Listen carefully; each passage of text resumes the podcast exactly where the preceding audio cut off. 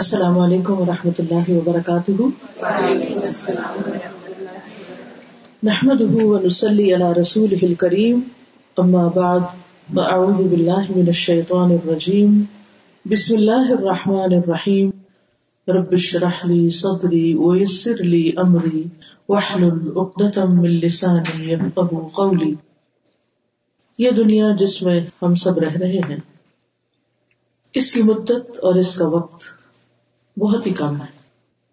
قیامت کے دن جب انسان اٹھیں گے، ان سے پوچھا جائے گا، کم لبث تم فی الارض عدد سنین، کہ تم دنیا میں کتنا رہے؟ قالوا لبثنا یوما او بعد یوم۔ وہ کہیں گے کہ ہم ایک دن یا دن کا بھی کچھ حصہ رہے، پورا دن بھی نہیں رہے۔ اور یہ قیامت کے دن ہوگا۔ قیامت کا دن بذات خود اتنا لمبا دن ہے کہ اس کے مقابلے میں دنیا کی یہ ساری زندگی جو کئی سال تک ہم جیتے ہیں، تو سالوں سال کی یہ زندگی جو ہے، یہ ایک دن بھی نہیں لگے گی۔ یوں لگے گا جسے دن کا بھی کچھ حصہ۔ لیکن اس کے باوجود کہ ہمیں قرآن نے یہ بتا دیا، ہم پھر بھی اس دنیا میں دل لگائے ہوئے ہیں۔ اور اس کی حقیقت کو سمجھنے کی کوشش نہیں کرتے۔ اللہ سبحانہ و تعالیٰ فرماتے ہیں ومل حیات دنیا اللہ متا الغرور اور دنیا کی زندگی تو بس دھوکے کا سامان ہے۔ دھوکا کیا ہوتا ہے؟ دھوکا یہ ہوتا ہے کہ انسان جس چیز کو اصلی سمجھے وہ نقلی نکلے تو وہ دھوکا کھا گیا۔ کسی چیز کی اصل حقیقت اس کو پتا نہ چلے۔ دنیا میں ہم جب کوئی بھی چیز دنیا کی حاصل کرتے ہیں، مثلاً کوئی گھر لیتے ہیں، یا کوئی کپڑے لیتے ہیں، یا جیولری لیتے ہیں، یا بچے پیدا ہوتے ہیں، یا کوئی بھی ڈگری لیتے ہیں، کسی بھی طرح کی کوئی اچیومنٹ ہوتی ہے ہمیں، تو ہم خوش ہو جاتے ہیں۔ اور ہم سمجھتے ہیں کہ بس اب تو ہم کامیاب ہیں۔ اور ہمارے اندر ایک بڑی سیٹسفیکشن ہوتی ہے وقتی طور پر۔ پھر کچھ عرصے کے بعد ہمارے اندر ایک اور چیز کی طلب آتی ہے، پھر وہ لے لیتے ہیں، پھر وہ لے لیتے ہیں۔ لیکن آپ دیکھیے کہ جتنا کچھ بھی ہمارے پاس آج تک آیا، اس میں سے کتنی چیزیں جو ہمارے پاس نہیں جو لباس ہم نے بچپن میں پہنا، جو کھانا کھایا، جو گھر تھا ہمارا، جہاں ہم رہتے تھے، جو ہمارے بہن بھائی تھے، جو ہمارے دوست تھے، جو ہمارے اسکول فیلوز تھیں، جو ہمارے اور ملنے جلنے والے لوگ تھے، وہ سب کہاں گئے؟ اس وقت لگتا تھا جیسے ہماری خوشی اور غم اور ہماری ساری چیز انہیں سے وابستہ ہے۔ لیکن آہستہ آہستہ آہستہ وہ سب چیزیں ہمارے پاؤں کے نیچے سے کھسک گئی سرک گئی اور ہمیں احساس بھی نہیں ہوا۔ اور ہم آگے چلتے ہی جا رہے ہیں، بڑھتے ہی جا رہے ہیں۔ آج جو کچھ ہمارے پاس ہے، یہ بھی نہیں رہے گا۔ یہ بھی اسی طرح ہمارے ہاتھوں سے نکل جائے گا۔ اور ہمیں پتہ بھی نہیں چلے گا۔ یہی وہ دھوکا ہے جس کا ہم شکار ہیں۔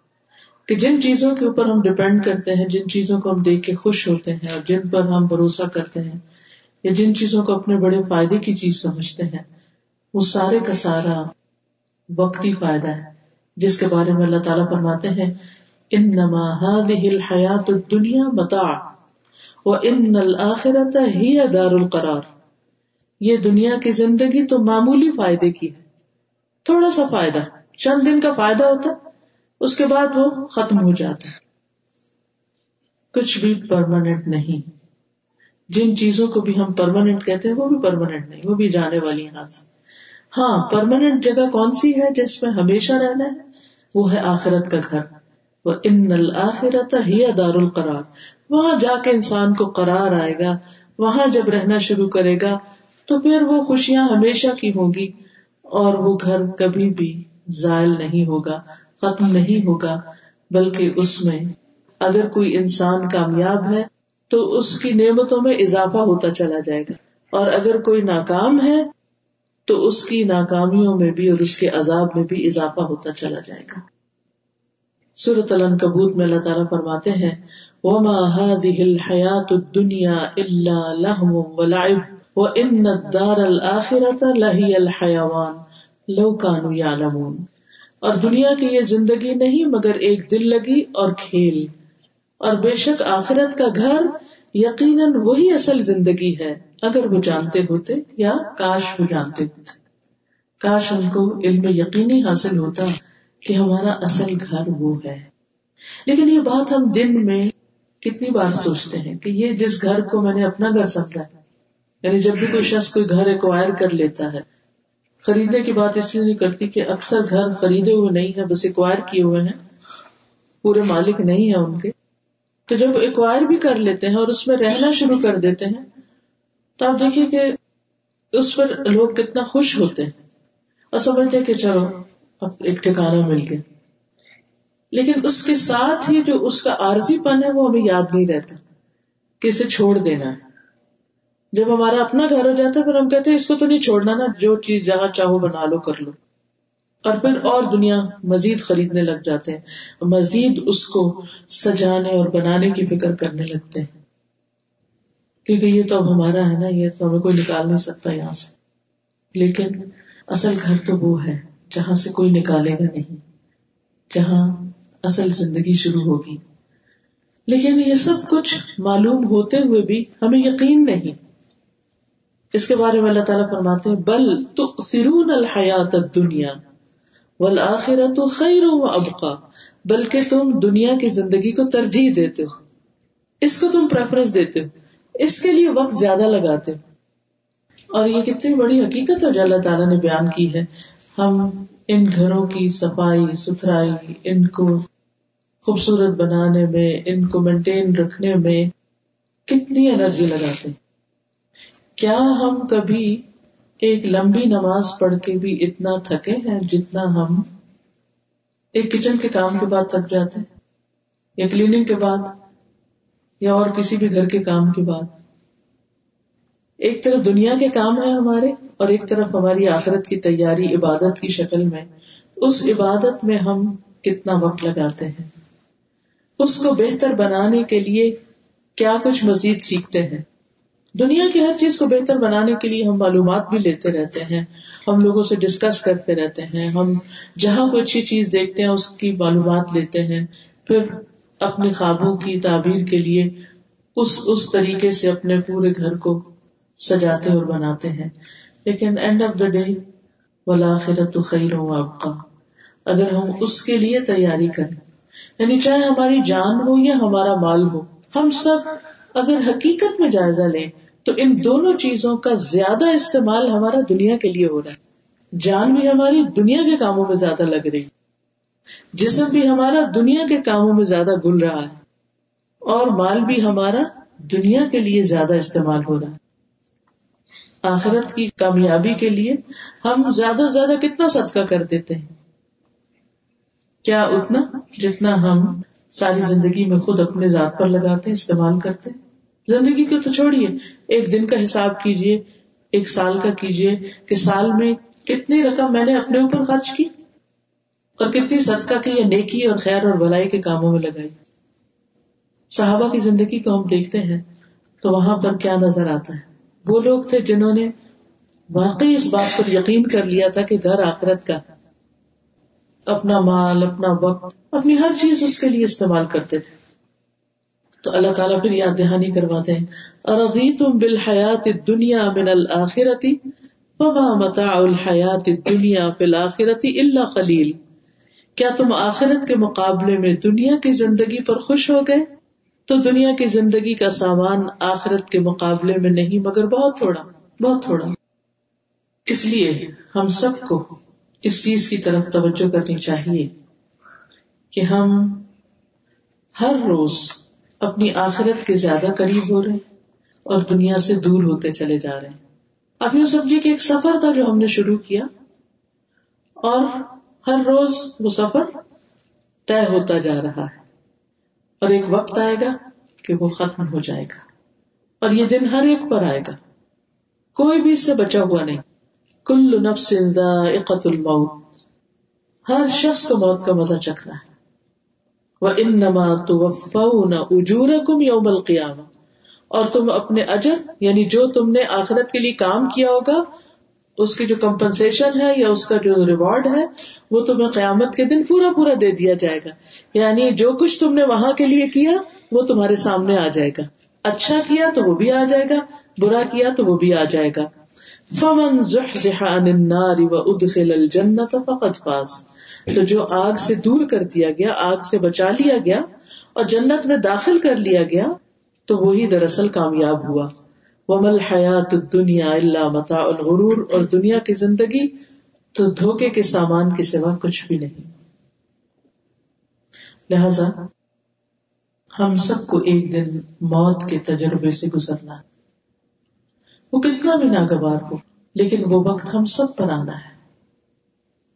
کل یتوفا کم ملک الموت الذي وکل بکم ثم الى ربکم ترجعون۔ کہہ دیجیے، تمہیں موت کا فرشتہ قبض کر لے گا۔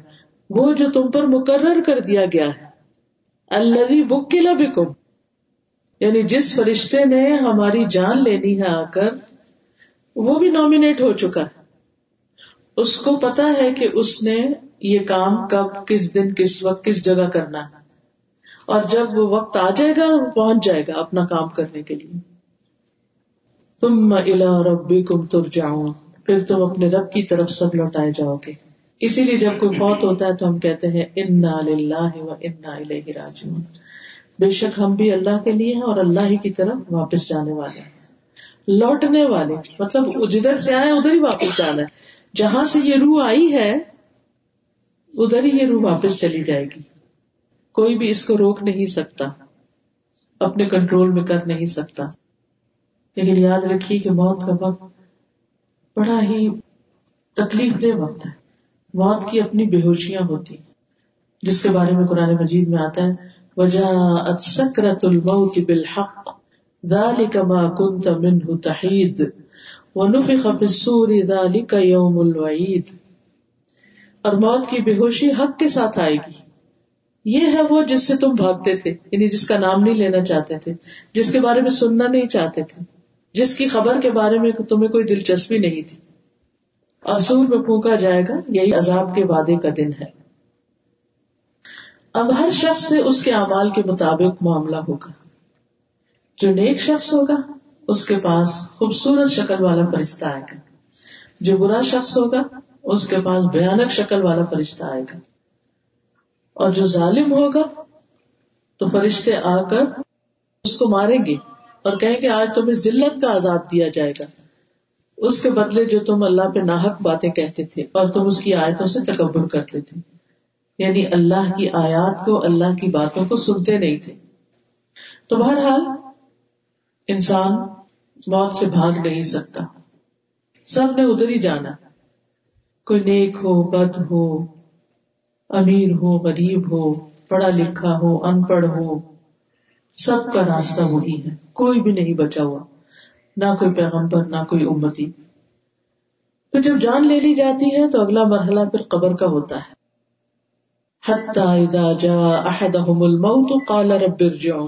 یہاں تک کہ جب ان میں سے کسی کے پاس موت آتی ہے تو کہتا ہے، میرے رب مجھے واپس بھیج دے۔ فی ما ترکت تاکہ جو کچھ میں چھوڑ کر آیا ہوں، اس میں کوئی نیک عمل کر لوں۔ یعنی دنیا میں جا کے واپس کچھ اچھے کام کر کے آ جاؤں۔ ابھی تک تو میں دنیا کے بکھیڑوں میں مصروف تھا، اب مجھے تھوڑا اچھا کام کرنے کا وقت مل جائے۔ اللہ تعالیٰ فرمائیں گے کل ہرگز نہیں۔ انہا کلیمتن ہوا قائلہا۔ یہ تو بس ایک بات ہے جو وہ کہہ رہا ہے۔ وَمِن وَرَائِهِمْ بَرْزَخٌ إِلَى يَوْمِ يُبْعَثُونَ۔ اور ان کے پیچھے ایک پردہ ہے، برزخ ہے۔ اس دن تک جب وہ اٹھائے جائیں گے۔ تو یاد رکھیے کہ ہم میں سے ہر شخص کو مرنے کے بعد قبر میں دفنایا جائے گا۔ قبر میں پھر اسی طرح تقسیم ہو جائے گی۔ جیسے اچھا فرشتہ اور سنگ دل فرشتہ دونوں الگ الگ لوگوں کے لیے آئیں گے۔ اسی طرح قبر بھی دو طرح کی ہے۔ نیک بخت کی قبر جو ہے وہ بہت خوبصورت ہے۔ بہت عمدہ ہے۔ اور جو بد بخت ہے یا جو انسان بدکار ہے بد عمل ہے، اس کی قبر اسی کے مطابق ہوگی۔ بعض لوگ یہ کہتے ہیں کہ حساب کتاب تو آخرت میں ہوگا، جنت دو تو وہاں ہے۔ قبر میں کیسی آگ اور کیسی خوشی اور کیسی راحت تو آپ دیکھیے، قرآن مجید سے ہی ہمیں پتہ چلتا ہے سورت غافر میں آتا ہے۔ النار یعرضون علیہا غدوا و عشیا یوم تقوم الساعة ادخلوا آل فرعون اشد العذاب وہ صبح شام آگ پر پیش کیے جاتے ہیں۔ فرعون کی آل کہاں ڈوب کے مری تھی؟ پانی میں۔ جسم ان کے پتہ نہیں کہاں گول مل گئے۔ ان کو بھی آگ پہ پیش کیا جاتا ہے۔ کہاں پانی میں جسم، کہاں آگ اللہ جو چاہے کرے۔ قیامت جب آئے گی تو سمندر بھڑکا دیے جائیں گے، سمندروں میں آگ لگ جائے گی۔ اور اب بھی آپ کو پتا ہے کہ سمندروں میں کتنے زلزلے آتے ہیں۔ اور کتنے والکینوز پھٹتے ہیں؟ اس سمندر کے اندر۔ تو اس سے کوئی فرق نہیں پڑتا کہ وہ پانی میں ہے یا کہاں ہے۔ اللہ سبحان تعالیٰ کا اپنا ایک طریقہ ہے لوگوں کو جزا اور سزا دینے کا۔ اور جہاں تک اس بات کا تعلق ہے کہ ابھی تو قیامت کا دن نہیں آیا تو ابھی کیوں سزا؟ تو یاد رکھیے کہ انسان کے اوپر تین دور ایسے ہیں جن میں اس پر اچھے برے وقت آتے ہیں۔ پہلا دور دنیا کا۔ دنیا میں بھی انسان کو مختلف طریقوں سے آزمایا جاتا ہے۔ اگر وہ آزمائش میں پار اترتا ہے تو اس کے لیے دنیا میں بھی راحتیں ہوتی دنیا میں اللہ تعالیٰ اس کو سکون عطا کرتے ہیں۔ پھر قبر میں ایک چھوٹا سا امتحان ہے، تین سوال ہیں قبر کے۔ اس ٹیسٹ میں جو پاس ہو جاتا ہے، اس کے لیے پھر قبر اچھی ہو جاتی پھر اس کے بعد ایک آخرت کا دن ہے۔ اس میں پھر ایک امتحان ہے اور وہ فائنل ایگزام۔ اسکول میں بھی ہوتے ہیں نا۔ کوئی منتھلی ٹیسٹ ہوتے ہیں، کوئی سیمسٹر کے بعد ہوتے ہیں، کوئی اینوئل ہوتے ہیں، اور کوئی پوری ڈگری کرنے کے بعد آپ کو ایک ریزلٹ ملتا ہے۔ ایک ہوتا ہے انڈیویجلی ہر ہر پیپر کا ریزلٹ مل رہا ہوتا ہے۔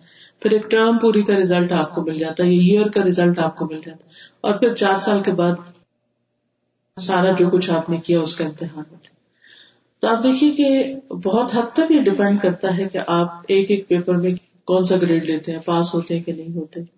ایک سال میں پاس ہوتے ہیں یا فیل ہوتے ہیں۔ تو اس پر آپ کی فائنل ڈگری کا انحصار ہوتا ہے۔ تو اسی طرح چھوٹے چھوٹے ٹیسٹ پہلے بھی ہیں۔ اور اس کے مطابق یہاں جزا سزا دنیا میں، قبر میں، آخرت میں ہر جگہ ہے۔ تو اللہ تعالیٰ فرماتے ہیں کہ صبح شام آل فرون آگ پہ پیش کیے جاتے ہیں۔ اور قومنو کے بارے میں بھی آتا ہے کہ وہ پانی میں غرق کیے گئے اور پھر آگ پر پیش کیے گئے۔ اغرقو و نارا۔ ڈوب کے مرے تھے، لیکن ادخلو نارا۔ آگ میں داخل کیے گئے۔ تو قبر میں بھی عذاب ہوتا ہے۔ وہ یوم تقوم سات اور جس دن قیامت ہوگی، اس دن کیا حکم ہوگا؟ ادخلو اعلی فرون اشد العذاب۔ آج آل فرون کو شدید ترین عذاب میں داخل کرو۔ یعنی آخرت کا عذاب تو اور بھی زیادہ سخت ہوگا۔ تو قبر جو ہے آخرت کی منزلوں میں سے پہلی منزل ہے۔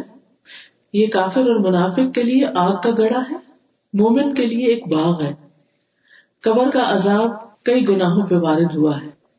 جن میں قرآن کو چھوڑ دینا، نماز چھوڑ کے سوتے رہنا، نماز نہ پڑھنا، جھوٹ بولنا چگلی کرنا، بدکاری کرنا، زنا، لباطت کرنا، سود خوری اور قرضہ واپس نہ کرنا۔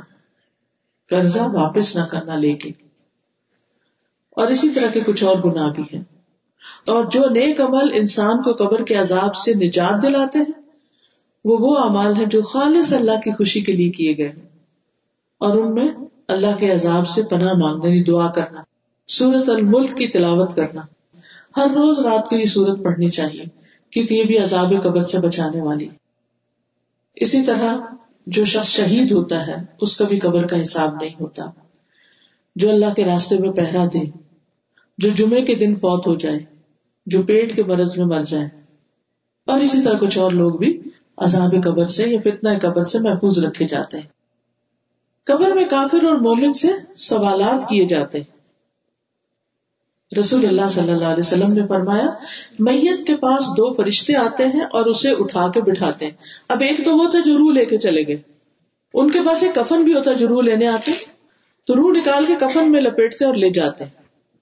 پھر جب انسان قبر میں داخل کیا جاتا ہے تو وہ روح دوبارہ واپس ڈالی جاتی ہے انسان کے اندر۔ میت کو اٹھا کر بٹھایا جاتا ہے۔ فرشتے کہتے ہیں، تیرا رب کون تھا؟ تو وہ کہتا ہے، میرا رب اللہ، مومن کہتا ہے۔ وہ پوچھتے ہیں دین کیا تھا؟ وہ کہتا ہے، میرا دین اسلام تھا۔ وہ پوچھتے ہیں یہ کون آدمی ہے جو تم میں مبوس کیا گیا؟ وہ کہتا ہے، وہ اللہ کے رسول ہے یہ محمد صلی اللہ علیہ وسلم۔ پھر وہ کہتے ہیں تجھے کیسے علم ہوا؟ یہ سب باتیں تمہیں کہاں سے پتہ چلی وہ کہتے ہیں میں نے اللہ کی کتاب پڑھی، میں اس پر ایمان لایا، اس کی تصدیق کی، اس کو سچ مانا۔ پھر آسمان کی طرف سے ایک پکارنے والا پکار کے کہتا ہے، میرے بندے نے یقیناً سچ کہا۔ اسے جنت کا بستر بچھا کر دو، اسے جنت کا لباس پہنا ہو اس کے لیے جنت کی طرف سے دروازہ کھول دو۔ پھر کافر کے پاس اسی طرح فرشتے آتے ہیں، اسے اٹھاتے ہیں، بٹھاتے ہیں اور پھر اس سے حساب کتاب کرتے ہیں، سوال جواب کرتے ہیں۔ جب وہ پوچھتے ہیں، تیرا رب کون تھا؟ کہتا ہاں ہاں لادری مجھے نہیں پتا کون تھا، کون پھر اسی طرح وہ دین کے بارے میں پوچھتے ہیں تو ایسا ہی جواب دیتا ہے۔ اور پھر نبی صلی اللہ علیہ وسلم کے بارے میں پوچھتے ہیں تو پھر ویسا ہی جواب دیتا ہے۔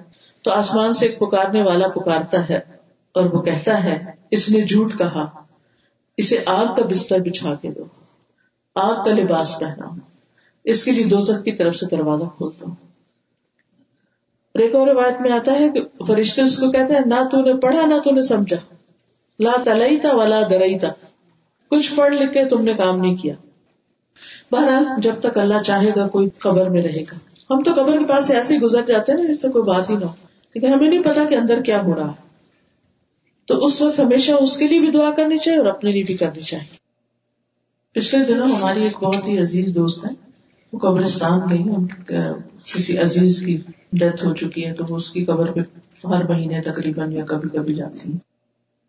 تو کہتی ہے کہ میں جاتی ہوں، راستے میں میں قرآن وغیرہ پڑھتی جاتی ہوں، پھر وہاں جا کر دعا کرتی ہوں اور مردوں کے لیے بھی دعا کرتی ہوں۔ تھوڑا میرے دل کو تسکین سی ہوتی پھر میں گھر آ جاتی ہوں۔ کہتی اس دفعہ جب میں گئی تو اپنے جو عزیز کے قبر کے پاس کھڑے ہو کر میں نے دعا شعا کی سب کچھ کیا۔ تو جب میں آنے لگی تو مجھے ایک آواز آئی۔ آواز آ رہی۔ اور آواز کیا تھی؟ یہ سورت الملک کی آئی تھی۔ وقالوا لو كنا نسمع او ناقل ما كنا في اصحاب السعير۔ کہ کاش ہم سن لیتے یا ہم سمجھتے ہوتے تو آج ہم جہنم والوں میں نہ ہوتے۔ پا طرف کے دمبے سب کل اصحاب السعير۔ وہ اپنے گناہوں کا اقرار کر لیں گے، پہچان لیں گے ان کو۔ تو جہنم والوں کے لیے بہت ہی یعنی ان کے لیے دوری ہے لانت کہ انہوں نے کس طرح اپنے آپ کو ضائع کیا۔ بہرحال وہ کہتی ہے کہ وہ سورت کی آیت کیا تھی؟ لو کنہ نسما او کنہ بھی اصحاب صحیح کاش ہم سنتے اور سمجھتے، آج ہم آگ والوں میں شامل نہ ہوتے۔ کہتے میں نے سمجھا کہ یہ ایسے ہی مجھے کوئی وہم ہے۔ کہتے لیکن پھر میں نے غور کیا پھر میں آہستہ آہستہ اس قبر کے پاس بھی جہاں سے آواز آ رہی۔ اور کہتی کہ میں اس سے پہلے میں نے اپنے میاں سے کہا، آپ کو بھی آ رہی؟ ہے وہ ذرا ایسے پرے ہٹ کے کھڑے تھے سڑک کے طرف نا، اور یہ قبر کی طرف۔ ان کا نہیں، مجھے تو نہیں آ رہی۔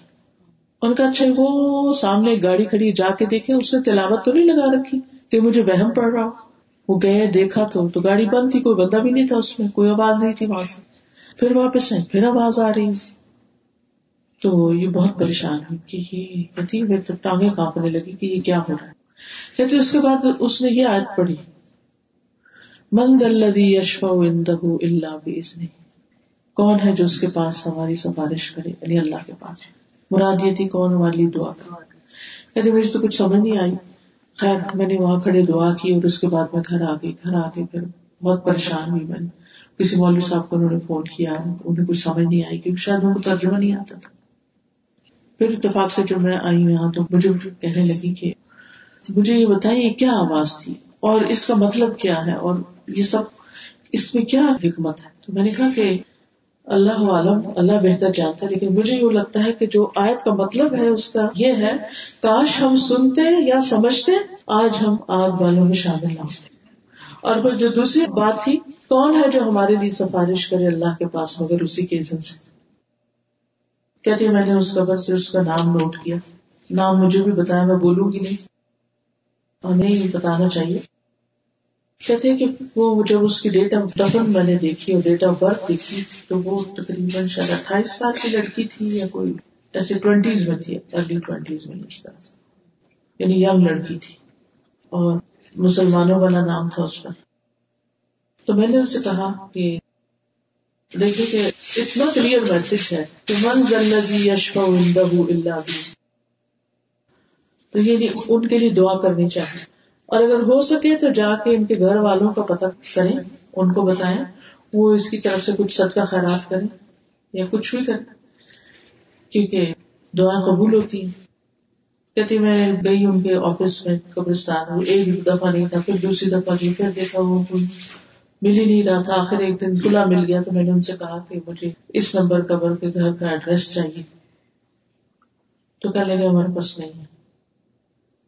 کہتی، میں پھر چپ ہو گئی کہ میں کیا کہہ سکتی ہوں؟ ان کو حالانکہ وہ کہتی ہے کہ ہوتے ہیں ڈریسز کیونکہ ہمارے عزیز کا ہمیں ہر دفعہ خط آ جاتا ہے کہ شاید نیو ایئر ہے کرسمس ہے کون سا موقع ہے؟ کب آتا؟ جی فلاورس کے لیے پیسے دیں یا قبر ٹھیک کرنے کے لیے آئی ڈونٹ نو کس کس چیز کے لیے۔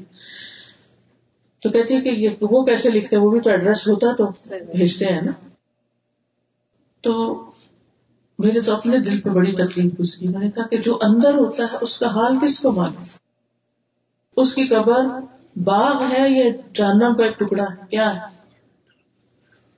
اب کس کو ہوتا ہے عذاب قبر؟ مثلا چگلی کرنے والے کو غیبت کرنے والے، لوگوں کی پیٹ پیچھے ان کی برائیاں کرنا، پیشاب کی چھینٹوں سے نہ بچنا یعنی پاکیزگی تہارت کا خیال نہ کرنا، پھر اسی طرح حرام کام کرنا، غلط کام کرنا۔ اور یہ جو ابھی انہوں نے بھی آیت پڑھی کہ لو کن نسما او نہ کاش ہم سن لیتے۔ سنتے تو صحیح کہ یہ قرآن کیا کہتا ہے؟ رسول اللہ صلی اللہ علیہ وسلم نے کیا فرمایا؟ اور نہ کلی ہم کچھ سمجھتے تو صحیح۔ کہ دنیا میں آنے کا کیا مقصد ہے؟ کیوں آئے ہیں ہم؟ اور کیا کر کے جانا ہے؟ ہمیں تو ہمارا یہ انجام نہ ہوتا۔ ہم اس دن کی طرف سے، اس گھر کی طرف سے، اس قبر کی طرف سے آنکھیں بند رکھتے ہیں، ہم سننا بھی نہیں چاہتے۔ ہم ان خوش قسمت لوگوں میں سے ہے کہ جنہیں رسول اللہ صلی اللہ علیہ وسلم نے ہر ایک چھوٹی چھوٹی بات بھی بتا دی کہ وہاں کیا ہونے والا ہے۔ عقل مند ہے وہ جو سنے، سمجھے اور اس کے مطابق تیاری کرے اس دن کی۔ جب دنیا کے کسی کام سے تھکے، تو فوراً یاد کرے کہ میں نے آخرت کے لیے بھی تھکنا ہے۔ یہ نہیں کہ سارا دن کھڑے ہو کے کام کیا اور جا کے بیٹھ کے نماز شروع کر دی۔ نیچے بیٹھ گئے یا کرسی پہ بیٹھ گئے نہیں، آپ اتنا کام کرے جس کے بعد آپ کی نماز متاثر نہ ہو اور باقی کام بعد میں کریں۔ اور کتنا ہی ہم کاموں کی وجہ سے ڈیلے کرتے کرتے کرتے نماز آخری ٹائم پہ لے جاتے ہیں۔ جلدی جلدی پڑھتے حالانکہ قبر میں تو نماز جو ہے وہ حفاظت کرے گی۔ سر کی طرف سے قرآن آ جائے گا، ایک طرف سے نماز، ایک طرف سے سب کا خیرات، پاؤں کی طرف سے کچھ اور نیکیاں۔ اور جیسی جیسی کسی کی نماز کی کوالٹی ہوگی، اسی کے مطابق اس کی جزا بھی ہوگی۔ اب کیا ہوگا؟ قبر کا عرصہ گزر گیا، اب قیامت کا دن آ جائے گا۔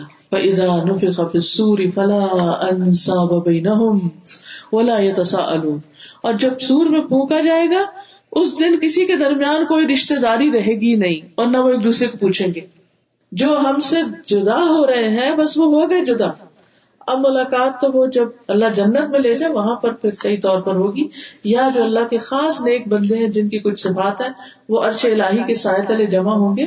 وہ ایک دوسرے کو پہچانیں گے باقی تو کوئی کسی کو پوچھے گا بھی نہیں۔ لا یس الحمیم حمیما۔ جگلی دوست، دلی دوست بھی کوئی کسی کو نہیں پوچھے گا۔ کوئی رشتے داری باقی نہیں رہے گی انصاف باقی نہیں رہیں گے۔ اور کوئی ایک دوسرے کو پوچھے گا بھی نہیں۔ اور پھر قرآن مجید میں جگہ جگہ اللہ سبحان تعالیٰ اس دن کے بارے میں ہمیں وضاحت سے بتاتے ہیں کہ وہاں کیا کچھ ہونے والا ہے۔ پھر قیامت کا دن ہوگا، قبریں اکھاڑ دی جائیں گی۔ اور قبروں کے اندر سے جتنی تہیں تھی وہ بھی کھول دی جائیں گی اور انسان دوبارہ بن کے اٹھنا شروع ہو جائیں گے۔ یوم الباس اس کو کہتے ہیں۔ اس دن ہر انسان سے پوچھا جائے گا، اس نے پہلے کیا کیا، بعد میں کیا کیا؟ اس کے بارے میں قرآن پاک میں آتا ہے۔ علمت نفسم ما قدمت و اخرت ہر شخص کو پتا چل جائے گا اس نے کیا آگے بھیجا اور کیا پیچھے چھوڑا۔ کون سا حکم کر لیا تھا، مان لیا تھا اور کون سا ابھی نہیں مانا تھا۔ بہرحال قیامت کا دن پھر ایک بہت ہولناک دن ہے، تکلیف دہ دن ہے۔ اس دن لوگ سب کے سب ایک جگہ پر اکٹھے کیے جائیں گے۔ وہ یوم نحشر المتقین الرحمان وفدا۔ اور جس دن تم دیکھو گے کہ ہم متقی لوگوں کو رحمان کی طرف، مہمان کی طرح اٹھا کھڑا کریں گے اور مجرموں کو جہنم کی طرف پیاس سے ہانک کے لے جائیں گے۔ پانی بھی نہیں ملے گا کوئی۔ وہ دن ہوگا کہ جب ہر ایک کو اس کی نیکی کا بدلا دیا جائے گا۔ منجا ابل حسن فلاح خیر منہا وہ من فضا یوم آمنون۔ ومن جاء بالسيئة فكبت وجوههم في النار هل تجزون الا ما كنتم تعملون؟ جو نیکی لے کر آئے گا، اس کے لیے اس سے بہتر بدلا ہے، اور وہ اس دن گھبراہٹ سے امن میں ہوگے کوئی ڈر نہیں ہوگا ان کو۔ اور جو برائی لے کر آئے گا، تو ان کے چہرے آگ میں اوندے ڈالے جائیں گے۔ نہیں تم بدلا دیے جا رہے، مگر اسی کا جو تم کرتے رہے۔ تو اصل میں تو ہمارا عمل دیکھا جائے گا۔ کچھ لوگ اس دن اوندے منہ اندھے بہرے ہو کر اٹھائے جائیں گے اور ان پر آگ جب دھیمی ہونے لگے گی، پھر بھڑکا دی جائے گی۔ پھر اسی طرح اللہ تعالیٰ سب مخلوقات کو جب بلائے گا، سور پھونکا جائے گا، تو سب اس حال میں ڈرے ہوئے آئیں گے کہ جیسے کوئی نشے میں ہو۔ اور پھر مومن کو تو وہ دن بہت چھوٹا لگے گا، نماز کے وقت اتنا۔ لیکن کافر کے لیے وہ دن بہت لمبا ہو جائے گا اور سب کھڑے ہی کھڑے ہوں گے۔ اور اس میں بھی دھوپ سر پہ ہوگی اور گرمی اور پسینہ اور نہ کچھ کھانے کو، نہ کچھ۔ اللہ۔ آپ دیکھیے کہ تھوڑا سا بھی اگر کسی اسٹیڈیم میں زیادہ لوگ ہو جائیں، کہیں تو گھبراہٹ شروع ہو جاتی ہے کہ نکلیں گے کیسے یہاں سے؟ کہا یہ کہ اولین و آخرین سارے کا سارا مجمع وہاں اکٹھا ہوگا۔ پھر اسے جہنم لائی جائے گی۔ وجی ایوم ادم بجہنم جہنم کھینچ کے لائی جائے گی۔ ستر ہزار لگامے ہوگی اس کی۔ اور ایک نکیل کو ستر ہزار فرشتے کھینچ رہے ہوں گے۔ اور اس جہنم کو جب کافر دیکھے گا تو تمنا کرے گا۔ یا لے تنی کن تو ترابا۔ کاش میں مٹی ہو جاتا۔ میرا حساب نہ ہوتا۔ اس دن نبی صلی اللہ علیہ وسلم کو شفات کا حق دیا جائے گا۔ آپ اللہ سبحان تعالیٰ کے حضور سجدہ کریں گے اور اللہ کی تعریف کریں گے اور ایسے الفاظ میں جو اس سے پہلے کبھی نہ کی ہوگی۔ تو اللہ سبحان تعالیٰ پھر لوگوں کا حساب شروع کریں گے۔ اور حساب جب شروع ہوگا تو سب صف بنا کے آئیں گے، لائن میں ہوں گے۔ ادھم رش شور، ہنگامہ، اس طرح کچھ بھی نہیں ہوگا۔ لا تسمع الا ہمسا، کوئی کسی سے ڈسکس نہیں کر سکے گا۔ ہر ایک کا اپنا اپنا حساب ہو۔ دنیا میں تو آپ دیکھیں جب کسی کا کوئی ٹیسٹ وائوا وغیرہ ہوتا ہے تو لوگ بیٹھ کر باہر آپس میں ایک دوسرے سے سوال جواب ڈسکس کر رہے ہوتے ہیں۔ نہیں، وہاں کوئی کسی سے بات بھی نہیں کر سکے گا۔ یوم تشہد علیہم السنتہم و ارجلہم بما کانو یعملون۔ جس دن ان کی زبانیں، ان کے ہاتھ اور ان کے پاؤں، ان کے خلاف گواہی دیں گے، اس کی جو وہ کیا کرتے تھے۔ بہرحال، جو مومن ہوگا اللہ سبحان و تعالی اس کے گناہوں پہ پردہ ڈال دے گا اور اس کو معاف کر دے گا۔ سب سے پہلے امت محمد صلی اللہ علیہ وسلم کا حساب ہو۔ اور امت میں سے بھی سب سے پہلے شہدا علماء وغیرہ کا ہوگا۔ اللہ۔ پھر اس کے بعد حقوق اللہ میں سے نماز سب سے پہلے اور حقوق العباد میں سے خون کے مقدمے سب سے پہلے نپٹائے جائیں گے۔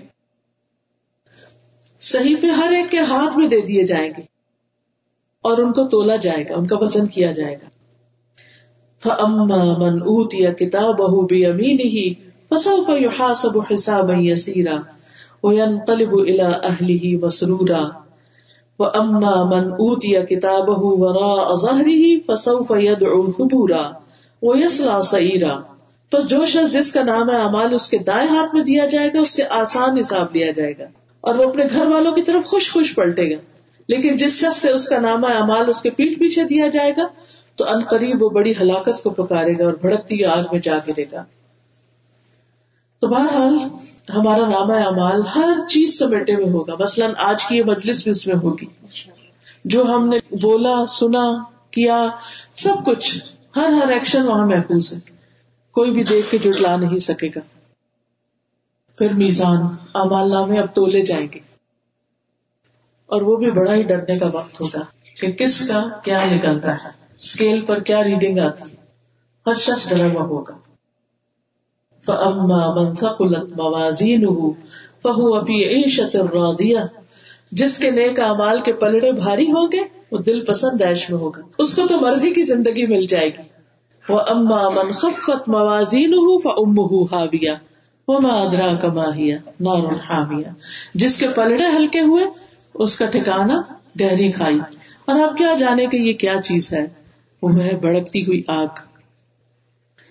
بہرحال، میزان میں دو چیزیں بڑی بھاری ہے ایک، سبحان اللہ و بحمد سبحان اللہ عظیم اور الحمد للہ تمل المیزان۔ اور دوسرے اچھا اخلاق۔ لوگوں سے اچھی طرح معاملہ کرنا۔ تو یہ حشر کے میدان میں ان لوگوں کو فائدہ پہنچے گا جو دنیا میں کثرت سے ذکر کرتے ہیں۔ تو اپنے آپ کو ذکر کی عادت ڈالیے خاموش رہنے سے بہتر ہے کہ انسان اللہ کا ذکر کرتا رہے۔ اب جن لوگوں کے نام اعمال بھاری ہوں گے اور ان کو حساب آسان ہو جائے گا، ان کو جنت کی خوشخبری مل جائے گی، وہ تو اطمینان سے ہوں گے۔ اور پھر باقی جو لوگ ناکام ہو جائیں گے، ان کو جہنم میں پھینک دیا جائے گا۔ امت محمد صلی اللہ علیہ وسلم حوض کوثر پر جائے گی۔ نبی صلی اللہ علیہ وسلم کے ہاتھوں پانی پیے گی۔ نہر کوثر جنت کی نہر ہے۔ اس کے دونوں کنارے سونے کے ہوں گے اور اس کا پانی موتیوں پر بہرا ہوگا۔ اس کا پانی دودھ سے زیادہ سفید اور شہد سے شیریں ہوگا۔ اس کے اوپر دو پر نالے گر رہے ہوں گے۔ جو جنت سے پانی لا کے اس میں ڈالیں گے تو اس کا پانی ختم نہیں ہوگا۔ لیکن کچھ لوگ حوض کوثر پہ نہیں جا سکیں گے۔ یہ وہ لوگ ہوں گے کہ جو آپ کے بعد دین میں نئے طریقے ایجاد کرنے والے تھے، الٹے پاؤں پھر جانے والے تھے۔ اب مومن کا امتحان ہوگا۔ حوض کوثر کا پانی ہو گیا، اب مومن کا امتحان ہوگا۔ اللہ سبحان تعالیٰ سردے کے لیے کہیں گے کہ جھک جاؤ۔ کچھ لوگ جھک جائیں گے لیکن کچھ نہیں جھک سکیں گے۔ جو دنیا میں نماز نہیں پڑھتے تو بھلے ان کی اور بہت نیکی ہوگی، اس کی وجہ سے ان کا نام اعمال بھاری ہوگا۔ لیکن چونکہ انہوں نے نماز نہیں پڑھی ہوگی، لہٰذا باقی نیکیاں بھی ضائع ہو جائیں گی۔ پھر انسان پل سرات پار کرے گا۔ پھر اس کے بعد کچھ لوگ تو صحیح نجات پا کے گزر جائیں گے، کیونکہ ان کو پل سرات کے اوپر سے گزرنا ہے۔ اور کچھ لوگ کٹ کے نیچے گر جائیں گے۔ دونوں میں فرق کس چیز کا ہوگا؟ عمل کا، بالکل۔ پھر جو جہنم میں گریں گے، تو جہنم کی آگ تو بہت ہی سخت ہے۔ وہ ان جہنم لوعدهم اجمعین لہا سبعت ابواب لكل باب منهم جزء مقسوم اور بلا شبہ ضرور اس دن سب کے وعدے کی جگہ ہے۔ یعنی جہنم اس دن سب کے وعدے کی جگہ ہے۔ اس کے سات دروازے ہیں۔ ہر دروازے کے لیے ان میں سے ایک گروہ تقسیم کیا جا چکا ہے۔ بہرحال، کچھ لوگ جنت میں اور کچھ لوگ جہنم میں پہنچ جائیں گے۔ اور جنت میں پہنچنے کے لیے آپ دیکھیے کہ پل سرات پار کریں گے اور پل سرات پہ بالکل اندھیرا ہوگا۔ وہاں ہر ایک کے پاس روشنی ہوگی صرف اپنے امال کی۔ پھر جب پل سرات پار ہو جائے گا تو ان کے دلوں میں جو ایک دوسرے کے خلاف محل یا حسد جو کوئی بھی چیز تھی اس کو دھویا جائے گا۔ اچھی طرح مہذب کیا جائے گا، صاف ستھرا بنایا جائے گا۔ اس کے بعد ان کو جنت کی طرف لے جایا جائے گا۔ اب جنت میں جانے سے پہلے یہ صفائی کہاں ہوگی؟ ایک پل پر ہوگی، اس کو کنترا کہتے ہیں۔ وہاں ان کے سینوں میں ایک دوسرے کے خلاف اگر کوئی بدگمانی تھی یا کوئی نفرت تھی، وہ سب نکال دی جائے گی۔ کیونکہ وہ بھی جنت والے ہیں، اپنے اعمال کی وجہ سے یہاں پہنچے۔ دوسری طرف جنت والے جنت میں جا کر نعمتوں کو انجوائے کریں گے۔ اللہ عباد اللہ المخلصین رزق معلوم۔ مگر اللہ کے خاص بندے یہی ہیں جن کے لیے مقرر رزق ہے۔ کئی قسم کے پھل اور وہ عزت بخشے گئے ہیں۔ نعمت کے باغوں میں، تختوں پر آمنے سامنے بیٹھے ہوں گے۔ ان پر صاف بہتی ہوئی شراب کا جام پھرایا جائے گا، جو سفید پینے والوں کے لیے بہت عمدہ ہوگی، جیسے وہ چھپا کر رکھے ہوئے انڈے ہو یعنی کہ وہاں کے جو جنت کی عورتیں ہیں، ان کے بارے میں یہ بتایا جا رہا ہے کہ یعنی خوبصورت ہوگی۔ پھر اسی طرح باقی نعمتیں بھی، مومن جہاں چاہے گا، گھومے گا، پھرے گا جنت میں پہلا کھانا جو ہے وہ مچھلی کے جگر کا ٹکڑا ہوگا اور سلسبیل کے چشمے سے پانی ہوگا۔ جنتی آپس میں ملاقاتیں کریں گے۔ ہر جمعے کے دن لوگ بازار کی طرف جائیں گے۔ ان کے چہروں، کپڑوں اور گھروں میں مست خوشبو بھر جائے گی۔ اس سے ان کے حسن و جمال میں اور اضافہ ہو جائے گا۔ جب وہ گھر والوں کے پاس واپس آئیں گے تو گھر والے کہیں گے، تو آپ تو پہلے سے بھی زیادہ خوبصورت ہو گئے۔ پھر وہاں اللہ کا دیدار ہوگا۔ اور اللہ کا دیدار کیا ہے؟ للذین احسن الحسن و زیادہ جنہوں نے اچھا کیا ان کے لیے اچھا انجام اور زیادہ۔ یہ زیادہ کیا چیز ہے؟ اللہ کا چہرہ۔ اللہ کا چہرہ دیکھیں گے۔ اور جب اس کو دیکھیں گے تو جنت کی ہر نعمت بالکل ہیچ ہو جائے گی۔ اور یہ جو جمعہ کا دن ہے، یہ انہیں لوگوں کے لیے وہاں بھی بڑا امپورٹنٹ ہوگا جو دنیا میں جمعے کے دن کو خاص اہمیت دیتے ہیں۔ یاد رکھیے کہ جنت کی نعمتوں میں سب سے بڑی نعمت اللہ کی رضامندی ہے۔ کہ اللہ بندے سے راضی ہو جائے گا۔ اور جو ہم سب کی بہت بڑی خواہش ہونی چاہیے۔ جنت و جہنم میں جب لوگ پہنچ جائیں گے تو موت کو ذبح کر دیا جائے گا۔ اس کے بعد نہ کوئی جنت والا مرے گا اور نہ کوئی جہنم والا۔ اللہ تعالیٰ ہمیں برے انجام اور برے عذاب سے بچائے اور آخرت کی حقیقت کو ہمیں سمجھنے کی توفیق دے تاکہ ہم وہ کام کریں جو اللہ کو راضی کر دے واخر دعوانا الحمد للہ رب العالمین. جی پوچھیے۔ بات کے بارے میں تھی کہ جب پل پہ سے گزریں گے جنہوں نے جن پہ زیادتیاں کی بات کا حساب کتاب ایک تو پہلے ہو جائے گا جب امال نامے تو لے جائیں گے۔ اچھا۔ لیکن تھوڑا بہت جو دل میں رہ جاتا ہے نا یعنی اس کے بھی اب عمل اس کے بھی اچھے ہیں اس کے بھی دونوں ہی جنت کا رستہ لے رہے ہیں۔ یعنی کمی کو تائی ہوئی اس نے بھی کی اس نے بھی کی برابر ہو گیا معاملہ۔ ٹھیک ہے نا؟ جس کی تو کوتا زیادہ ہوگی اس کے پاس تو کچھ نہیں رہے گا وہ تو آگے جا ہی نہیں سکے گا۔ اچھا وہ نہیں جا سکے گا۔ لیکن جن کے تھوڑی بہت کمی بیشی دونوں طرف سے ہے وہ وہاں جا کے حساب صاف کریں گے کل طرح پر۔ جی۔ معاملہ صاف کرنے کو معاف کر دیں گے تو ان کو کی جگہ ملے گی جی ہاں قیامت جی ہاں۔ بالکل۔ ختم کرنے معاملے دنیا میں ہی ایک دوسرے کو معاف کر دینا چاہیے اور ایک دوسرے سے دل صاف کر لینے چاہیے کیونکہ دنیا میں اگر قانون کا خزانہ بھی کسی کے پاس ہے نا وہ بھی ختم ہونے والا ہے۔ خصوصاً مال کی وجہ سے ایک دوسرے کے ساتھ ناراضگیاں جو ہے وہ نہیں ہونی چاہیے۔ اور کوئی چیز؟ اور بھی قبروں میں جا سکتی عبرت کے لیے قریب جا کے سڑک پہ کھڑے ہو جائیں قریب لیکن ہر وقت بہت زیادہ نہیں جانا چاہیے۔ کبھی کبھار جا سکتے مغفرت کی کر سکتے ہیں۔ لیکن بعض اوقات ایسا ہوتا ہے کہ انسان جا کے دیکھتا ہے تو اپنی آخرت یاد آتی کہ ہم نے بھی یہاں آنا ہے۔ ہمارے بالکل۔ ایسی چیزیں اللہ سبحانہ تعالیٰ بعض اوقات بعض لوگوں کو دکھا دیتا ہے تاکہ باقی لوگ بھی سبق حاصل کریں۔ اس طرح ہمارے پیرنٹس ہیں ان کی وفات ہو چکی ہے بیک ہوم میں ہے جی۔ تو اب جیسے ہم یہاں سے پاکستان جاتے ہیں تو پھر ہمیں ان کی ہماری خواہش ہوتی ہے کہ ہم ان کی قبروں پہ جا کے چلے نہیں کوئی حرج نہیں کبھی کبھار جا سکتے ہیں۔ میرے والد کی ڈیتھ ہوئی تھی کوئی آٹھ سے اٹھارہ سال پہلے تو ہر سال ان کی قبر پر مٹی تو ڈلوا دی جاتی تھی۔ تو ابھی کچھ پچھلے ہفتے کی بات ہے دو ہفتے پہلے کی بات ہے میری والدہ گئی تھی اس ابائی گھر میں جہاں پر میرے والد کی خبر تو کہتے کہ جب ہم نے دفنایا تھا بھائی بھی تھے میرے امی بھی تھی دو بھائی تھے امی تھی تو اس وقت وہ بہت ترتیب سے قبرستان تھا تو ہم پہنچ جاتے تھے فوراً قبر پتہ چل جاتی۔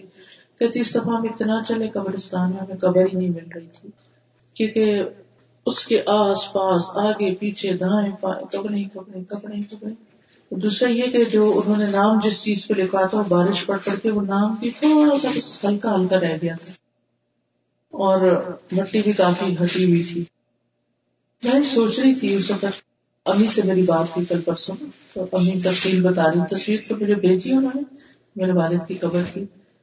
لیکن جو وہ ڈسکرپشن دے رہی تھی تو میں نے کہا کہ جب ہم لوگ بھی نہیں ہوں گے یعنی میرے بھائی بھی نہیں ہوں گے جب دنیا میں، تو ان کی قبر تو کوئی بھی نہیں دیکھے گا۔ اچھا میری پپی جب بہت رہی تو ان کی بڑی خواہش تھی کہ بھائی کے قریب دفن ہو۔ اچھا قبرستان میں پتا کیا تو جگہ نہیں تھی۔ اتفاق اسی شام اتنی آندھی چلی کہ ایک بڑا درخت وہاں سے اکڑ گیا۔ تو اس جگہ پہ میری پپی کی قبر بنی، اب میرے والد کے پاؤں کی طرف۔ لیکن اس پر کوئی نشان وغیرہ کچھ نہیں لگایا تھا۔ اب جب ان کے بچوں سے اور ان کے بچوں سے یعنی بچوں کے بچوں سے پوچھا، ان کسی کو بھی نہیں پتا تھا کون سی قبر مجھے یاد ہے، میں جب چھٹی جماعت میں تھی، میرے دادا کی وفات ہوئی تھی۔ تو ہم لوگ کبھی کبھار چلے جاتے تھے دادا کی قبر پر۔ اور ہمیں پتا تھا کہ یہاں آ کے رکتے ہیں یعنی سڑک کے بس تھوڑے سے ساتھ سامنے ہی۔ یوں اندر جاتے تھے، ایک دو قبریں چھوڑ کے تیسری چوتھی قبر اس طرح تھی۔ میں سوچ رہی کہ آج میرے والد نہیں ہے نا، میری پوپی بھی نہیں ہے۔ اگر میں اپنے بھائیوں کو پوچھوں کسی کو بھی کہ دادا کی قبر کہاں ہے، یقین مانے کسی کو نہیں پتا ہوگا۔ جب ہم چھوٹے تھے، ہم پھر بھی جاتے تھے۔ میرے والد جاتے تھے ہمیں لے کر۔ اور مقصد کیا ہوتا تھا کہ ان بچوں کو یاد رہے پتا چلے کہ بھی ادھر آنا ہے۔ اور میرے دل پہ اتنا گہرا اثر ہوتا تھا، میں بتا نہیں سکتی آپ کو۔ کیونکہ ہم نے آنکھ کھولی تو دادا کو گھر میں دیکھا۔ اور کئی سال دادا کو گھر میں دیکھا، ان سے محبت بھی تھی، ان کی خدمت بھی کرتے تھے۔ اور اور وہ ہر وقت ذکر کرتے، دعائیں مانگتے، راتوں کو نمازیں پڑھ لیتے تھے، تو ہم بھی اسی کمرے میں تھے۔ یعنی میرا بیڈ جو تھا، وہ دادا کے کمرے میں تھا۔ تو جب وہ فوت ہوئے، تو بہت زیادہ ہمیں دکھ اور غم۔ میں تو رونا ختم ہی نہیں ہوتا تھا۔ اب وہ جب ان کو دفنایا، تو پھر مجھے ہوتا تھا کہ چلیں، جا کے دیکھتے اور میں اسے دیکھتی رہتی تھی قبر کو، کہ میرے دادا اس کے اندر، اس مٹی میں آنا، اس زمین میں آنا، ایسا چھوٹے ہوتے، اثر بہت ہوتا ہے۔ بیٹے بڑے ہو جاتے ہیں ڈھیٹ ہو جاتے ہیں پھر اس کے بعد تو میں یہ سوچ رہی تھی کہ زیادہ سے زیادہ کوئی جاتا بھی ہے تو ایک جنریشن۔ سیکنڈ جنریشن بھی نہیں جاتی تھرڈ نے کا تھرڈ کو تو کچھ پتا ہی نہیں ہوگا کہ کون کہاں۔ اور پھر انہیں قبروں کو پھر اکھیڑ دیتے ہیں، ہڈیاں اٹھا کے ایک طرف رکھ دیتے ہیں، اس میں نئے بندے کو ڈال دیتے ہیں۔ کیا ڈرتا ہے؟ قبریں بنتی جاتی بنتی جاتی ہیں۔ وہ قیامت کے دن سارے اٹھیں گے۔ ایک خبر سے ستر مردے اٹھیں گے یہ صحیح ہے۔ ہو سکتا ہے؟ اسی طرح الگ کر کے پھر ایک ہی خبر میں سب اب جنت البقی جو بقی غرکت ہے جو مدینہ کا قبرستان ہے۔ چودہ سو سال سے لوگ دفن ہو رہے ہو رہے ہو رہے اب بھی دفن ہوتے ہیں وہاں۔ ستر ستر انہوں نے وہ ایریاز مقرر کیے ہوئے کہ اتنے سال اس پہ گزریں گے تو پھر اس جگہ کو دوبارہ اکھیڑیں گے۔ وہاں تو کوئی کتے شکتے کچھ بھی نہیں ہوتا۔ پھر اس کو پھیڑ دیتے پتہ نہیں ہم کس زمین میں ہوں؟ تو صرف جو عمل ہے نا اچھا انسان کا، بس اسے روشنی یعنی کہ وہی ساتھ ہوگا۔ انسان اب دیکھیے کہ ابن عمر کہتے ہیں کہ میں رسول اللہ صلی اللہ علیہ وسلم کی خدمت میں حاضر تھا تو ایک انصاری صحابی آئے، انہوں نے آپ کو سلام کیا۔ پھر کہ اللہ کے رسول، کون سا مومن افضل ہے؟ آپ نے فرمایا، جس کا اخلاق سب سے اچھا انہوں نے کہا، کون سا مومن زیادہ عقل مند ہے؟ فرمایا جو موت کو زیادہ یاد کرے اور اس کے بعد کے مرولوں کے لیے اچھی سی تیاری کرے۔ یعنی اس کو سنجیدگی سے لے اور یہ سوچے، یہ میں صدقہ کر رہی ہوں، کسی پہ احسان نہیں، میں تو اپنی قبر کی روشنی کے لیے کر رہی ہوں، آخرت کے لیے کر رہی ہوں۔ اور پھر فرمایا یہی عقل مند ہے۔ پھر اسی طرح جب انسان وہاں پر جا کر کہے گا نا کہ اللہ مجھے واپس بھیج دے تو واپس نہیں آ سکیں گے۔ آج کتنی خوش قسمتی کہ آج دنیا میں ہے ہم۔ اچھا اسی طرح نماز ہم اچھے سے پڑھے یہ سوچ کے کہ یہ اس وقت کی آخری نماز ہے۔ نہ یہ وقت دوبارہ آئے گا یا نہ یہ والی نماز میں نے دوبارہ پڑھنی ہے، ایک ہی دفعہ پڑھنی ہے ایک نماز۔ تو میں اس کو اچھے سے پڑھ لوں۔ پھر اسی طرح دنیا کی چیزوں میں کم سے کم پہ گزارا کرنا سیکھیں ہم سب۔ برتن، کپڑا، جوتے، بیگ، ہر چیز اتنی ہو جو ضرورت کی ہے۔ چلو کچھ گھر پہننے کے لیے کسی شادی پارٹی میں پہننے کے لیے کوئی سردی کوئی گرمی کا بس۔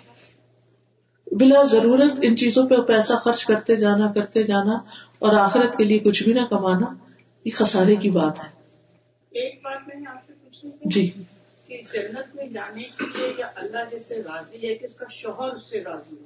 جی۔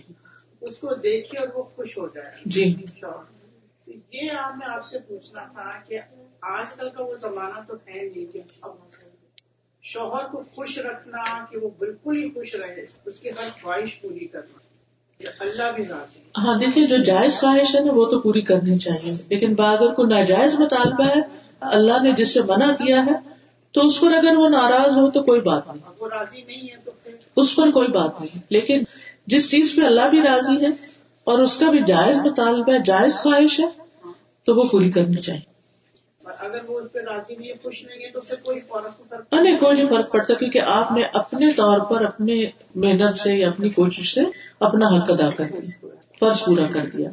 ایک بات مجھے پوچھنا ہے آپ سے سب کا کے معاملے میں اپنے بتایا نا ہم جو کرتے ہیں تو اس کے لیے ہم نیت کیا کریں جی ماں باپ کے لیے بھی کر سکتے ہیں جو بھی کوئی بہت ہو چکا ہے اس کی طرف سے بھی کر سکتے ہیں۔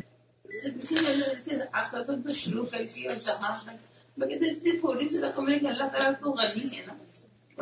دیکھیے وہ تو ایک کھجور بھی اگر کوئی دیتا ہے نا آپ نے فرمایا کہ کھجور کا ٹکڑا دے کے آگ سے بچو۔ نہیں ہے زیادہ تو یہ نہیں کہا گیا کہ پہاڑ خرچ کرو۔ نہیں یعنی کہ سب کو یاد کر لینا ہاں تو ٹھیک ہے ایسا بھی کر سکتا ہے۔ تو سوال میرا ہاں جی ضرور۔ قضائے عمری کی جو نمازیں ہیں اس کے بارے میں کیا؟ مطلب وہ دیکھیے نماز تو پڑھنی جی نماز تو اللہ تعالیٰ نے وقت کے اوپر فرض کی ہے۔ جب وقت چلا گیا تو بس صرف اس صورت میں جیسے سو گئے یا بھول گئے تو جب یاد آئے تو اس کو پڑھ لیں۔ لیکن یہ جو جس کا یاد ہی کچھ نہیں اور پتہ ہی نہیں تو اس پر توبہ استغفار کرے اور زیادہ سے زیادہ نوافل یعنی کہ اب کی نمازوں کی پوری پابندی اور اچھی طرح ان کو ادا کرنے کی فکر کرے۔ اور والد کی فوت ہونا ان کی قزا نوازوں کا کیا کوئی کوئی کسی کے لیے نہیں پڑھ سکتا۔ نہیں پڑھنا نہیں۔ کیا اس کی کوئی قزا ہو سکتی؟ یعنی کفارہ یعنی کوئی صدقہ ویسے ہی کرتے رہے تاکہ اللہ تعالیٰ ان کو معاف کرتے ان کی طرف۔ دوسرا جیسے مجھے وراثت میں جو ملا کیا میرے پہ فرض بنتا ہے کہ میں اس میں سے جو مجھے میرے والد کی طرف سے ملا کہ میں جو صدقہ خیرات کروں تو اپنے شوہر سے پوچھ کے کروں یا وہ صرف میرا وہ آپ کا اپنا مال ہے آپ جیسے بھی چاہیں کریں۔ اس کے لیے مجھے کسی سے پوچھنے کی کسی سے پوچھنے کی ضرورت نہیں ہوتی۔ جی اگر جیسے فوتگی ہو جاتی ہے اور اس کے بعد قرآن پاک رکھ دیتے ہیں یا وہ گانے کہ ان کو پڑھتے جائیں۔ اب اولاد نے جو پڑھا وہ تو ماں باپ کے لیے صدقہ جاریہ ہو گیا یا کسی جو بھی اپنا ہے۔ لیکن جب ہم لوگوں کو بٹھا کے پڑھتے ہیں سنت سے اس کی کوئی دلیل ایسی نہیں ملتی۔ اور اس کی وجہ کیا ہے کہ ایسا کیوں نہیں کیا گیا نبی صلی اللہ علیہ وسلم کے زمانے میں تاکہ ہر شخص اپنے لیے خود کچھ کرے۔ وہ یہ کہتے ہیں کہ یہ کوئی ہم غلط کام تو نہیں کریں لیکن ہوئی تو یہ بدت ہی نا ایک حساب ہاں جی کیونکہ خاص اس موقع پر یہ تو ذکر اذکار تو ہر وقت کرنا چاہیے۔ جی ہاں۔ استاذہ میرا سوال اس سے ریلیٹڈ نہیں ہے اس ٹاپک سے، لیکن دعوت سے ریلیٹڈ ہے، کیونکہ میں پبلک اسکول پر بچوں کے ساتھ ٹیچرس کے ساتھ کام کرتی ہوں، تو میں اکثر دیکھتی ہوں اتنے اچھے اخلاق کے لوگ ہوتے ہیں، لیکن مسلمان نہیں ہوتے۔ تو شارٹ میں انہیں وننس آف اللہ سبحانہ تعالیٰ یا دعویٰ کیسے دیا جائے؟ لائک کبھی کبھار میں اسلام کے بارے میں انہیں چیزیں بتاتی ہوں وہ مجھ سے پوچھتے ہیں یا بچوں سے شیئر کرنے کے لیے مجھ سے انفارمیشن دیتے ہیں۔ لیکن میں میں نے انہیں ڈی وی ڈی اور سیریز وغیرہ، ایسے انٹروڈکشن ٹو اسلام کے بکس وغیرہ بھی دی ہے۔ بس ٹھیک ہے، یہی طریقہ ہوتا ہے۔ اور سب سے بڑی بات تو یہ کہ اپنی ڈیوٹی کو اتنے اچھے سے کرنا کہ لوگ کہیں بس مسلمان کو ہی جاب پہ رکھنا ہے اور یہ سب سے اچھی ڈیوٹی کرتے ہیں۔ ہمیں یہ تاثر اپنا کریٹ کرنا ہے۔ حضرت یوسف علیہ السلام کے بارے میں قرآن مجید میں کیا آتا ہے کہ وہ جس جیل میں تھے، سارے نان مسلم تھے آس پاس۔ تو وہ کہتے انا نرا کا من المحسنین ہم تجھے محسن دیکھتے تو بڑا نیک آدمی ہے۔ تو یعنی ہم اپنی ڈیوٹی کو اتنا اچھے سے پورا کریں، اپنے کام کو اتنے ایکسلنٹ طریقے سے کریں کہ وہ کہیں کہ یہ شخص کبھی دھوکہ دیتا ہی نہیں، یہ شخص کبھی کمی کرتا ہی نہیں۔ اس کا کام سب سے اچھا کام ہے۔ کیا راز ہے، کیوں اچھا ہے؟ پھر وہ جانیں گے اسلام کو۔ لیکن اگر ہم نہیں کریں گے، الٹ کام کریں گے تو پھر کیا کہیں گے؟ مسلمان ایسے ہی ہوتے جو ہم نے تعصب بنا دیا اپنا۔ میرے لیے کوشچن ہے کہ جی۔ جیسے آپ کے ایک لیکچر میں میں نے یہ سنا تھا کہ اگر آپ پہ لون ہو تو آپ پہلے وہ ادا کرتے اور اس کے بعد صدقہ خیرا لیکن جیسے کہ یہ گھر ہے یہ وہ اس کا کافی زیادہ لون ہوتا ہے اور صدقہ تو ہم دو ڈالر چار ڈالر پانچ ڈالر ایسے تھوڑا یہ- بہت کرتے رہیں۔ جی تھوڑا تھوڑا کرتے تو کیونکہ اس طرح تو ساری زندگی گزر جائے گی اور نہیں کر پائیں گے۔ نہیں کر پائیں گے۔ تھوڑا بہت کرتے رہیں۔ اچھا یہ جو ڈاکٹر صاحب یہ جو میلاد کی محفلیں لگتی ہیں ہاں جی۔ ان کے بارے میں آپ مطلب دیکھیے کسی بھی چیز کے بارے میں نا یہی دیکھنا چاہیے کہ کیا نبی صلی اللہ علیہ وسلم نے اس کو کیا یا اس کا حکم دیا یا پھر صحابہ نے کیا۔ اگر انہوں نے کیا تو ہم بھی کر لیتے ہیں اور اگر انہوں نے نہیں کیا تو ہمیں وہ کام پہلے کرنے چاہیے جو انہوں نے ہمیں کرنے کو کہے۔ آج آپ دیکھیں کہ ہم اپنی نمازوں سے غافل ہو گئے ہیں، اپنے فرائض نہیں پورے کر رہے، اور نئی نئی چیزیں ہم نے نکال لی ہیں اور ان سے ہم کھانا پوری کرنا چاہتے ہیں، تو یہ درست نہیں ہوتا پھر۔ تو سب سے پہلے تو یہ کہ انسان نیک اعمال کی فکر کرے، پھر حرام چیزوں سے بچے۔ کیونکہ جو حرام کام ہے حرام چیزیں ہیں، یہ نیکیوں کو برباد کر دیتی ہیں۔ جیسے جھوٹ بولنا ہے، جیسے غیبت کرنا ہے ماں باپ کی نافرمانی کرنا، ان کو ستانا ان چیزوں سے بچنا چاہیے۔ نمبر دو، فساد سے بچنا چاہیے۔ لوگوں کے درمیان جھگڑے نہیں ڈالنے چاہیے۔ لوگوں کے ساتھ ایسے بات نہیں کرنی چاہیے کہ جس سے ان کے دل خراب ہو کیونکہ جو فساد ہے، یہ آخرت میں بڑا نقصان دہ ہے انسان کے لیے۔ پھر موت کو اس طرح یاد کرے کہ موت کو قریب سمجھے کہ پتہ نہیں کل میں ہوں یا نہ دنیا میں، تو چلو، نیکی کے کام کا موقع ملا تو اس کو کر لوں۔ سستی نہ کروں۔ ہاں جی پوچھے میں جیسے میں نے اپنے والد کو نہیں دیکھا تو سم ٹائم میرے بچے پوچھ رہے ہوتے ہیں کہ نانا کیسے تھے تو میں قیامت والے دن کس طرح انہیں پہچانوں؟ تو فوراً پہچانا جائے گا وہ تو کوئی مسئلہ ہی نہیں ہے۔ یعنی قرآن مجید میں آتا ہے کہ جو نیک ماں باپ اور اولاد ہوگی ان کو اکٹھا کر دیا جائے۔ تو وہ اللہ سبحان تعالیٰ خود ہی جمع کر دیں گے پاس لا کھڑا کریں گے۔ ہاں۔ مطلب یہ بچے تو بچے جن سے پوچھتے ہی ہاں آپ ان کو بتا سکتے ہیں کہ میں نے دیکھا نہیں۔ جیسے نبی صلی اللہ علیہ وسلم نے بھی تو اپنے والد کو نہیں دیکھا تھا۔ اور آخری چیز یہ ہے کہ انسان اپنی آخرت کی بھلائی کے لیے دعائیں مانگے۔ تو تھوڑی سی دعا کر لیتے۔ سبحان اللہ والحمد للہ ولا الہ الا اللہ واللہ اکبر۔ ولا حول ولا قوة الا باللہ العلی العظیم۔ اللہم صلی علی محمد وعلی آل محمد۔ كما صليت على ابراهيم وعلى ال ابراهيم انك حميد مجيد. اللهم بارك على محمد وعلى ال محمد.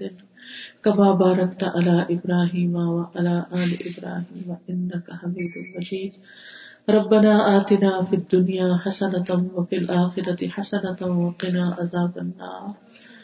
اللهم إني أسألك العافية في الدنيا والآخرة. ربنا اغفر لي ولوالدي وللمؤمنين يوم يقوم الحساب. ربنا انك جامع الناس ليوم لا ريب فيه. ان الله لا يخلف الميعاد. ربنا وآتنا ما وعدتنا على رسلك ولا تخزنا يوم القيامة. انك لا تخلف الميعاد.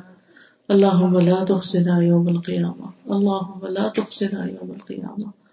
اللہ انی اعوذ بک من ضیق الدنیا و ضیق یوم القیامہ۔ اللہ دنیا اور آخرت کی تنگی سے میں تیری پناہ چاہتی ہوں۔ یا رب العالمین، ہمارے بچوں کو نیک ہدایت دے۔ انہیں ہماری آنکھوں کی ٹھنڈک بنا دے۔ اللہ ہمارے والدین پر اپنی رحمت فرما۔ رب ارحمہما کما رب یعنی صغیرہ یا رب العالمین، ہماری موت آسان کر دینا، ہماری قبر روشن کر دینا۔ ہمارے جنت الفردوس میں جگہ عطا فرمانا، ہمیں بلا حساب بخش دینا، اور ہمیں دید کو صحیح طور پر سیکھنے اور سکھانے کی توفیق عطا فرمانا۔ ربنا تقبل منا انك انت السميع العليم وتب علينا انك انت التواب الرحيم وصلى الله تعالى على خير خلقه محمد وعلى اله واصحابه واهل بيته اجمعين برحمتك يا ارحم الراحمين الهي سبحانك اللهم وبحمدك اشهد ان لا اله الا انت استغفرك واتوب اليك السلام علیکم و رحمۃ اللہ وبرکاتہ